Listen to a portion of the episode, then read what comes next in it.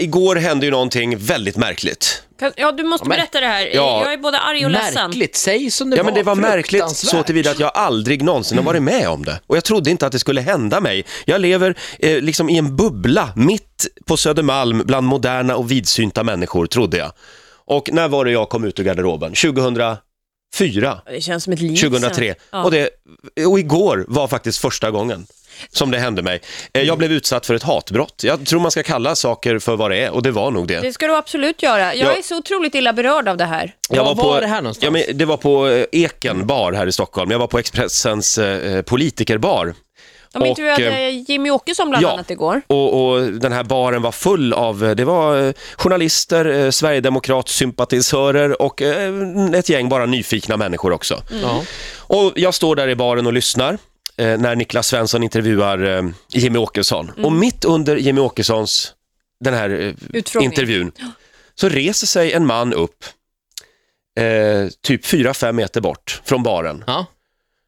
och kommer fram till eh, Nej, han, vänta nu, han är på väg ut. För Han, han reser sig och ser väldigt arg ut. Mm. Och så kastar han ut sig, precis när han passerar mig och min, vad ska vi kalla honom, gode vän? ja, kan vi Nu är kalla det honom. den här gode vännen Ja. igen. Ja. så, så, så, så säger han högt och tydligt så att alla ska höra Nu går jag härifrån, jag har fått nog av de här äckliga jävla bögarna, säger han. Jävla idiot. Det, är Eh. så, det är så dumt. Hur känner man då? Varpå jag säger, vad sa du? Ja. Och han marscherar iväg. Ja. Eh, och sen ropar jag igen, vad sa du?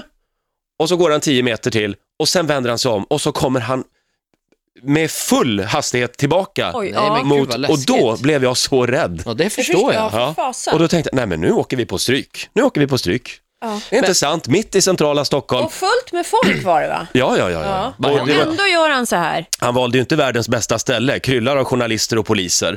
Ja. Eh, så att eh, två meter bort stod ju en vakt som blev vittne till det här. Eh, och då säger han det igen. Ja, du hörde vad jag sa. Eh, jag har fått nog av jävla äckliga bögjävlar. Jag går härifrån nu. Men vilken liten fitt. Och sen går han ut. Mm. Och då går han ju raka vägen ut till en polispiket. Eftersom, eh, ja, ja polisen... Vakterna ingrep och du... Polisanmäler honom, ja. ja. precis. Och sen följer då förhör och ja, jag missade ju resten av utfrågningen. Det var ju tråkigt. Men Ja, alltså, den finns dokumenterad i tidningen idag, så jag tycker du prioriterade helt rätt. Ja, tack. rent juridiskt är det ju hundra av hundra, alltså han kommer ju åka dit på det där. Ja, alltså det var ju... Hyfsat Baren med var ju vittnen. fullt av, fullt av människor. Och jag frågade, det var det första jag frågade, hörde alla vad han sa? Men hur, hur pass, eh, inte för att det här, jag s- frågar ba- bara för eh, att det är intressant för mig. Mm. Hur provocerande var du med den här gode vännen? Var du liksom... Vi höll handen. Lalalala. Nej, nej, nej.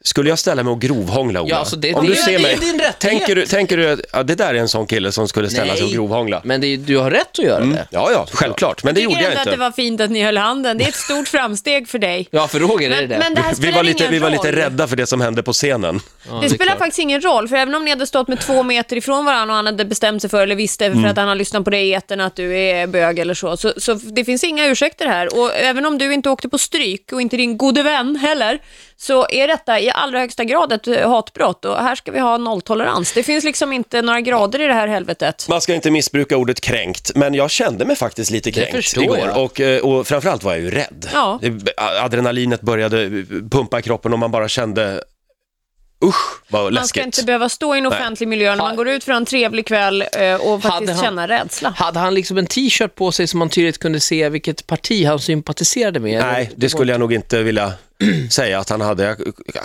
kommer knappt ihåg hur han såg ut för jag blev så blockerad. Eftersom det här, som sagt, det här det var premiär. Det har aldrig hänt mig. Jag har en teori. Ja. Mustaschen, kan den ha spelat in?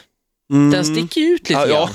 Nej, jag- Det jag är vet många inte. som har kan ha sagt varit att du är det. lik Freddie Mercury och där, alltså lite där får du skylla dig själv. Ja, just det. Nej, fast ändå är det jag ju f- hör och häppna, nu tar jag mustaschen i försvar. Ja, man tack. ska väl få se ut hur fan man vill, man Ja. ska väl aldrig bli på något sätt påhoppad om något skäl. ja.